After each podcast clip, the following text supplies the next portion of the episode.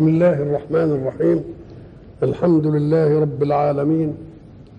والصلاة والسلام على أشرف المرسلين وخاتم النبيين ورحمة الله للعالمين سيدنا محمد وعلى آله وصحبه أجمعين.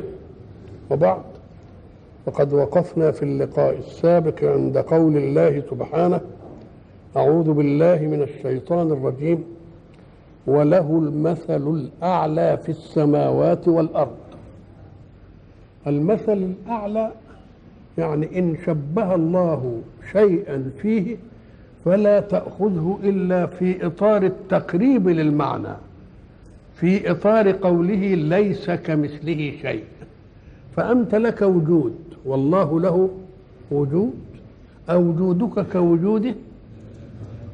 يبقى ليس كمثله شيء. الله حي وأنت الآن حي أحياتك كحياته؟ الله سميع وأنت سميع. أسمعك كسمعه إذا لما نقول لله يد ولله وجه ما ندخلش بقى في تفاصيل ونقول إزاي يبقى له وجه وجرحة ومش عارف إيه. له يد لا كالأيدي. لأن إيه؟ ليس في إطار ليس كمثله. يبقى كلها تقريبيات فسر المعنى.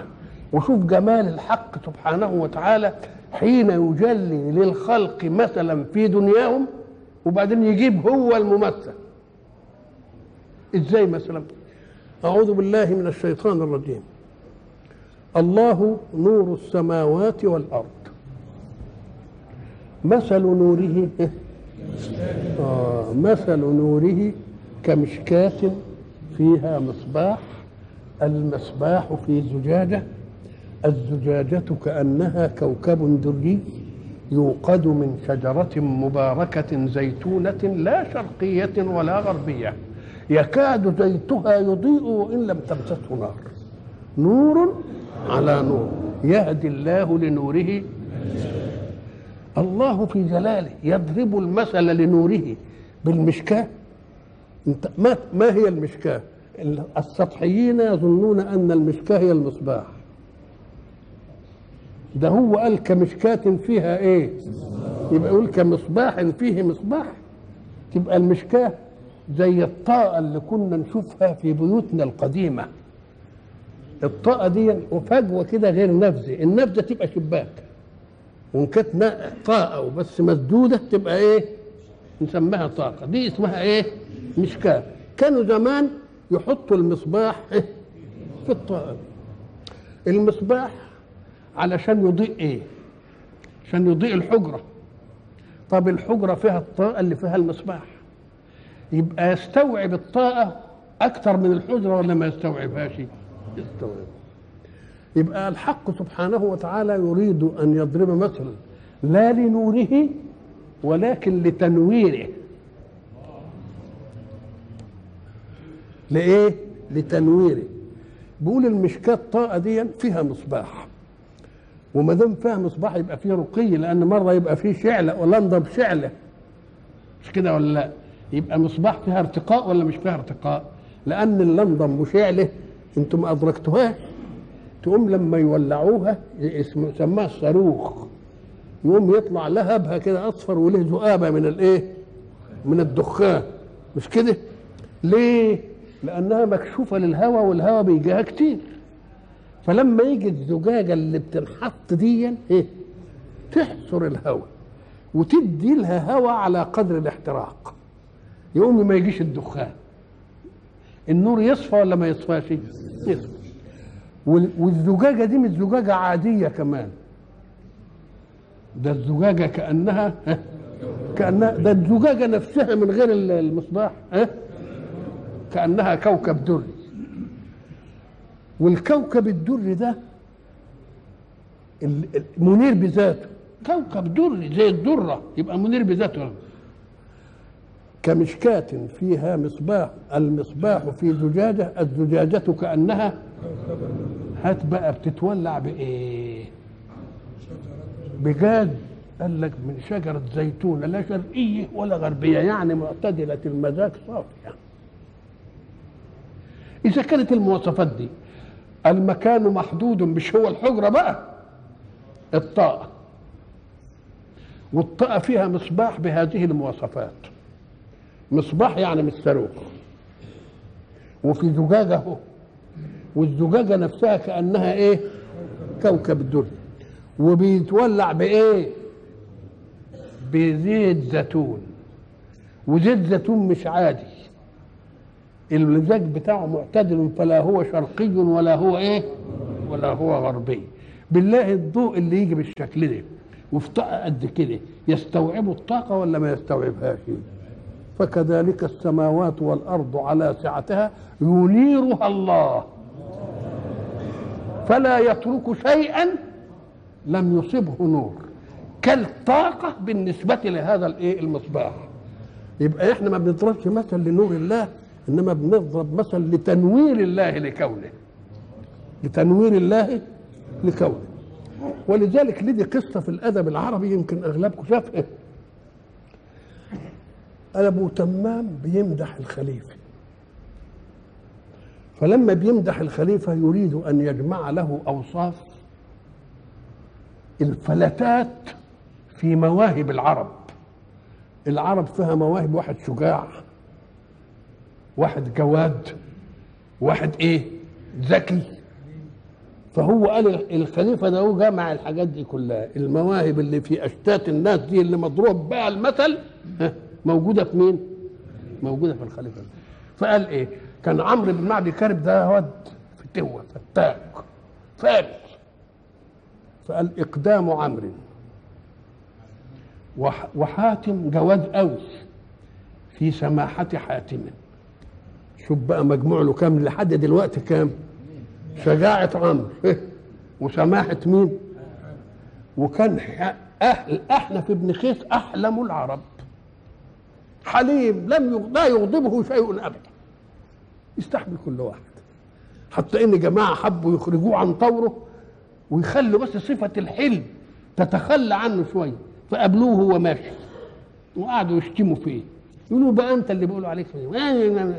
هو يضحك وهو يضحك وهم وراه. عمالين يهزقوا فيه ليه؟ لأنهم نفسهم يقال أن هؤلاء الفتية أخرجوا حاتما عن طبعه الأحنف عن طبعه. هو أبدا. وبعدين قرب من الحي بتاعه. قال أيها الفتية لقد قربنا من الحي فإن كان في جوفكم استهزاء بي فافرغوا منه لأنهم لو ظفروا بكم لقطعوكم. وأنا هقف وقولوا اللي أنتم عايزينه. إيش الحلم؟ إيه الحلم؟ ده يبقى إقدام عمرو في سماحته في حلم احنف في ذكاء إياس. إياس يضرب به المثل في الإيه؟ الخليفة جمع ده كله. قال آه جمع ده كله. ما هو عمال بيمدحه بقى. ففي واحد من خصوم أبي تمام قاعد مع فيلسوف قال له اتشبه الخليفة بأجلاف العرب؟ من عمرو هذا؟ يعني إيه عمرو وإيه حاتم؟ وإيه الأحنف؟ وإيه إياس؟ ده هو أحسن من ده كله. خد من العربي اللي قال إيه؟ وشبهه المداح في البأس والندى بمن لو رآه كان أصغر خادمه.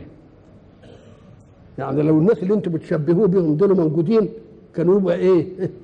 خدام عنده تقولوا إيه عنترة وما عنتراش وتقولوا إيه حاتم وما حاتم؟ ده في خزانه ألف حاتم وفي جيشه ألف عنترة وشبهه المداح في البأس والندى بمن؟ لو رآه كان أصغر خادمه. ففي جيشه خمسون ألف كعنتر. وأمضى. وفي خزانه ألف حاتم إيه وأنت تقولوا إيه اللي منهم على الأول فلما الراجل قال إزاي تشبهوا باجلاف العرب. هو بقى أحسن من دول كلهم بتاع فأحجم هنيهه ثم رفع رأسه. وقال لا تنكروا ضربي له من دونه مثلا. هم أقل منه أنا موافقك. إنما ده مثل شرود في العرب. إيه شرود يعني؟ مثل بقى على الألسنة.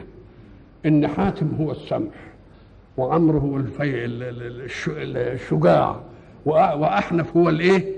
الحليم وإياس هو الإيه؟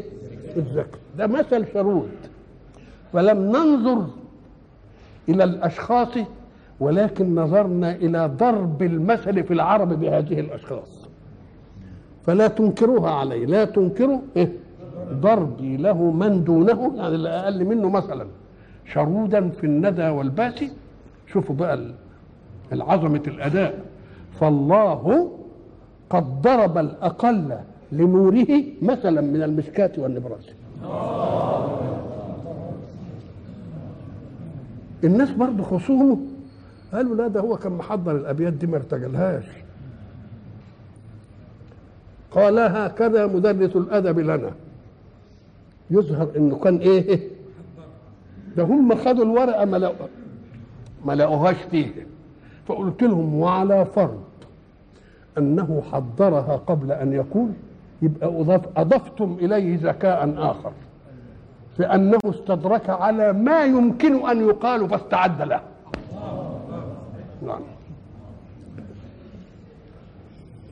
وهو الذي يبدأ الخلق ثم يعيده وهو أهون عليه وله المثل الأعلى في السماوات والأرض. طب عال قوي. في ال... هو بيتكلم اللي في الأرض. يمكن اللي في الأرض يقولوا ما هو اللي في السماء الأعلى دي في ملائكه ما بنشوفهمش وغيب برضه صفاتهم كده. قال لا هو برضه المثل الأعلى فين؟ في السماوات والإيه؟ والأرض. وصل لأنه مثل أعلى ما فيش منه. ابدا. ما خدتوش العزة.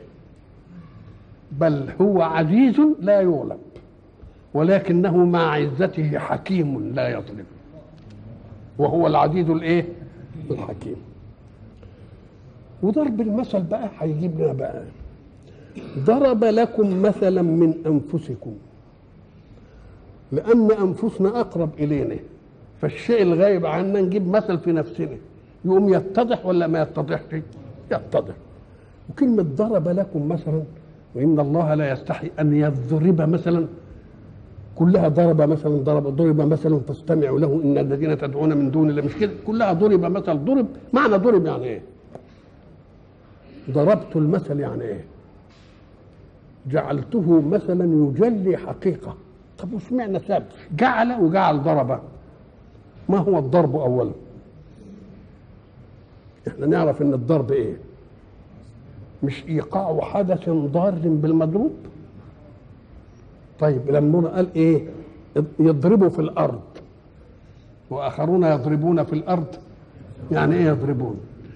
وبنقول ليه؟ على على العملة اللي كانت زمان من الفضة والذهب. يقول إيه؟ ضرب في مصر. فكأن الضرب يحدث في المضروب اثرا. ويحدث في المضروب أثر يخلي له في الفضة أو الذهب بروز. لأنها لو كانت بس كتابه كده يمكن تتمسح ده لما يكون الضرب مش حروفه بارزه بإيه؟ بمضي المدة ينعم ويضيع فكلمة ضرب تدل على أنه أثر وإيه؟ وباقي الضارب شيء والمضروب به شيء والمضروب شيء يبقوا كم حاجة؟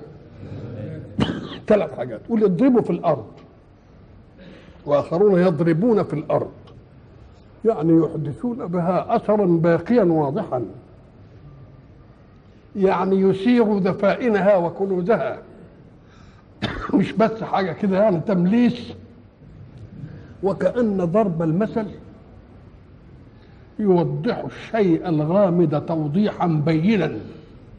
كما تسك النقود أنت فتترك فيها إيه؟ الأثر البارز التي لا تمحوه الإيه؟ الأيدي. فينعم ومعنى ضرب المثل يخلي الفكرة في الذهن قائمة. مثلا الرجل الذي ذهب ليصطاد. آلات الصيد كنانة يعني شنطة فيها السهام ومعه القوس. ياخد السهم من الكنانة ويركبه في مين؟ في القوس ويشد الوتر كده وبعدين يسيبه. يقوم يضرب الايه؟ المقصد اللي هو الطائر اللي هو عايزه فواحد راح يصطاد ولما جه يصطاد قام شاف الظبي قام ابتدى يجيب من الايه؟ من الأسهم اللي مرمية ويحطه في مين؟ في الكنانة على ما جه يوضب العملية دي كان الايه؟ فواحد ناصح قال له إيه قال له قبل الرماء تملأ الكنائن انت جاي تملأ لي الكنانة تحت الظبي وما هيستناك. هذه هذا مثل. قيل في حادثة مخصوصة. ولكن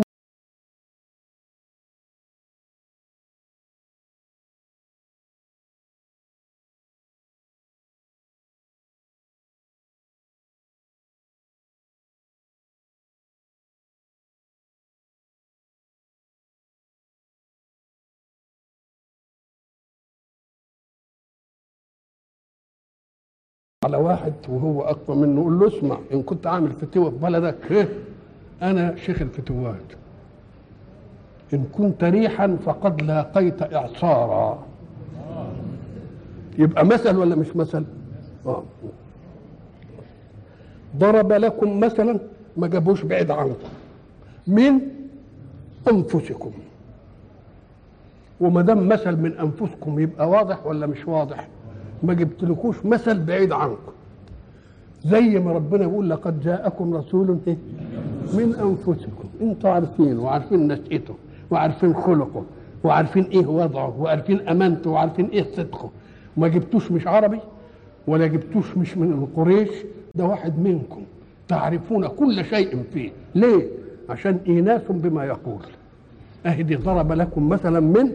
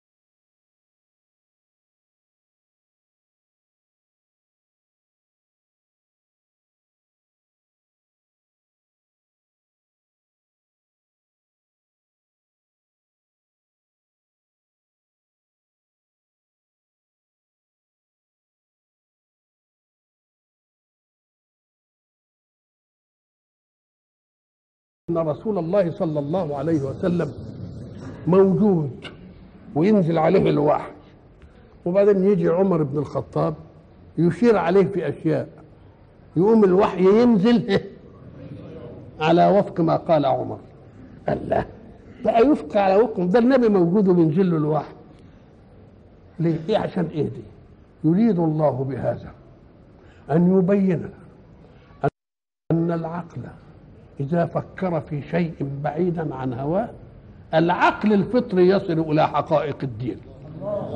إنما اللي بيفسدها مين؟ الهوى. نعم.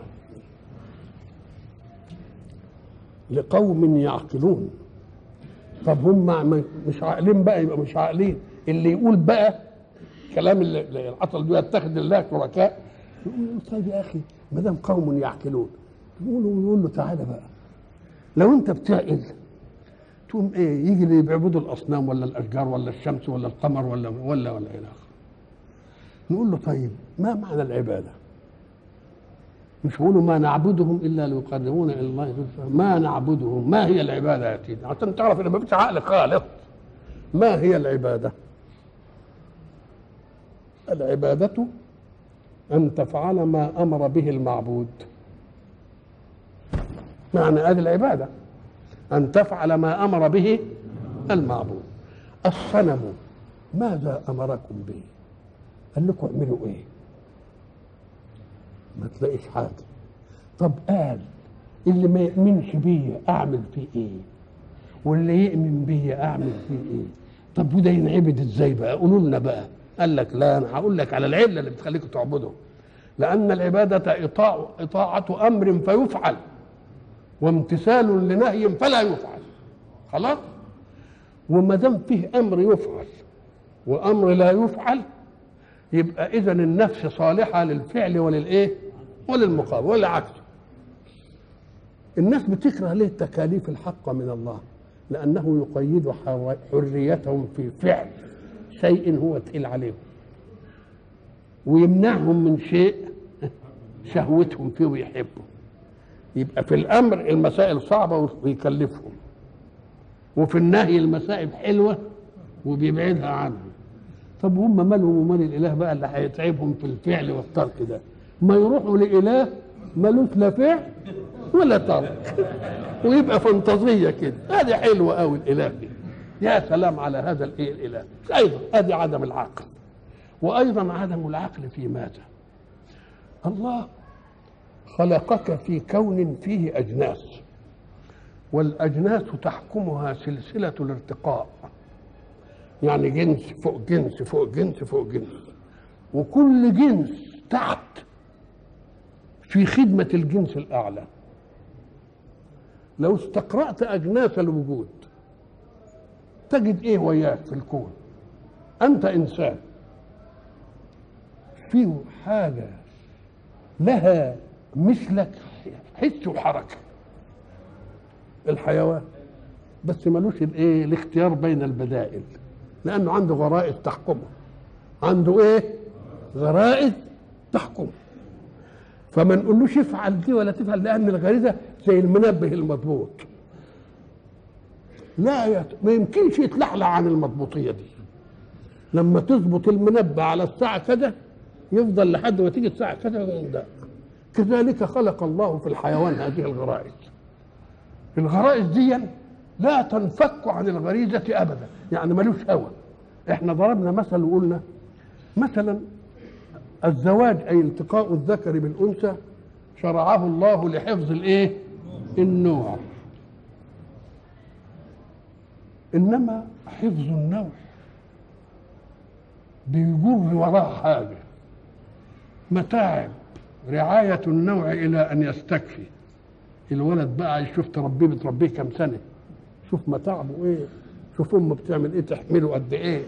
شوف بتولد إيه التعب اللي بت... شوف بترضعه وتمسح له إيه؟ وتقعد لحد ما إيه؟ ما يكبر يبقى في متاعب ولا لأ؟ فشاء الله أن يحبب الناس في حفظ النوع بأنه يجعل حفظ النوع له شهوة هي أعنف شهوات النفس. ولذلك اللي يشوف المرأة وهي تعبانة من الحمل ولا بتطلق وتولد ومش عارف يقول لك عمره ما هتمكن الراجل منه إذا حفظ النوع استلزم أن يتزوجها. ولكن متاعب الزواج وآثاره تتعب. يقوم يربطها بشهوة تلح عليه في أن يفعل وينسى الحكاية دي. وينسى الحكاية لدرجة أنه لما يحرم منها يبقى زعلان. لما يحرم منها يبقى إيه؟ نقول له طب تعالى بقى. الحيوان ما بيتكاثرش. بيتكاثر. أم قال طيب وعنده شهوة برضه؟ قال لك شهوة. طب بالله بعد ما الأنثى تلقح من الذكر أتمكنه منها؟ هو يشمها يجي ناحيتها. إذا وقف بالغريزة عند مراد منها. بس. إحنا غير كده. إحنا قلنا أدي محكوم بالغريزة. حفظ إنه محكوم بالغريزة. مضبوطة. طيب تعال الأكل والشرب؟ إحنا قلنا زمان الواحد يقعد يتعزم وبعدين ياكل لما يشبع بقى. أكل طعمه لذيذ وأكل كويس. قال وشبع وعمال. ما قامش إلا هو إيه؟ ولذلك بعض الناس اللي كانوا بياكلوا يقول يا أخي أنا والله زعلان اللي هشبع. زعلان اللي هيشبع. كان نفسه إيه؟ كان نفسه يقعد ياكل. وبعدين راح يغسل إيده. يقوم رب البيت يقول له استنى أنت ما دقتش المهلبيه ولا ال... ولا أم علي ولا البسبوسة؟ يقوم يرجع. واحد تاني يقول ليش خد لك سبع موز. يرجع. الله. هات بقى الحمار اللي إحنا بنقول عليه حمار. وخليه ياكل برسيم لما يشبع. وكتفه بقى واديله عود واحد عشان يمضغه. محكوم بإيه؟ بالغريزة المطلقة التي لا دخل للهوى فيها. يمر على نعناع أخضر مورور ولا ملوخية هنا كده ما يمدش بوزه لها ياكلها ويروح ياخد الحشيشه اللي يابسه يقعد يقروط فيها ومش عارف إيه. محكوم بالغريزة. مظبوط. ولذلك النكبة التي ألمت بمصر أخيرا تعطينا هذا. حدثنا رجال حديقة الحيوان أنهم شاهدوا ظاهرة في الحيوانات المحبوسة في أقواصها فتعجبوا أول حيوان هاج على القفص الوطواط. قبل الزلزال بربع ساعة. وبعدين الزرافة. وبعدين التمساح. وبعدين القرود. الله. وبعدين الحمير بس على تفاوت. دي قبلها بربع ساعة وده قبلها بعشرة وده قبلها مش عارف إيه. المهم إنهم حبوا يفرتكوا الإيه؟ القضبان ويخرجوا.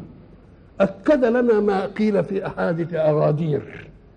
قبل الزلزال بتاع أغادير اللي هي الدار البيضاء ما يحدث وجدوا إن الحمير فكت القيود وطلعت راحت على الخلا بعد ما راحوا في الخلا وقع الزلزال. يبقى عندها استشعار ولا ما عندهاش استشعار؟ الله. نقول له يا أخي ده ما هو ربنا معلمنا لما الراجل الولد قتل أخوه وقعد جثته كده في الأرض ومش عارف يعمل إيه فبعث الله غرابا يبحث في الأرض ليريه كيف يواري سوءته. يبقى اللي علمنا إيه؟ اللي علمنا الغراب. اللي علمنا الغراب.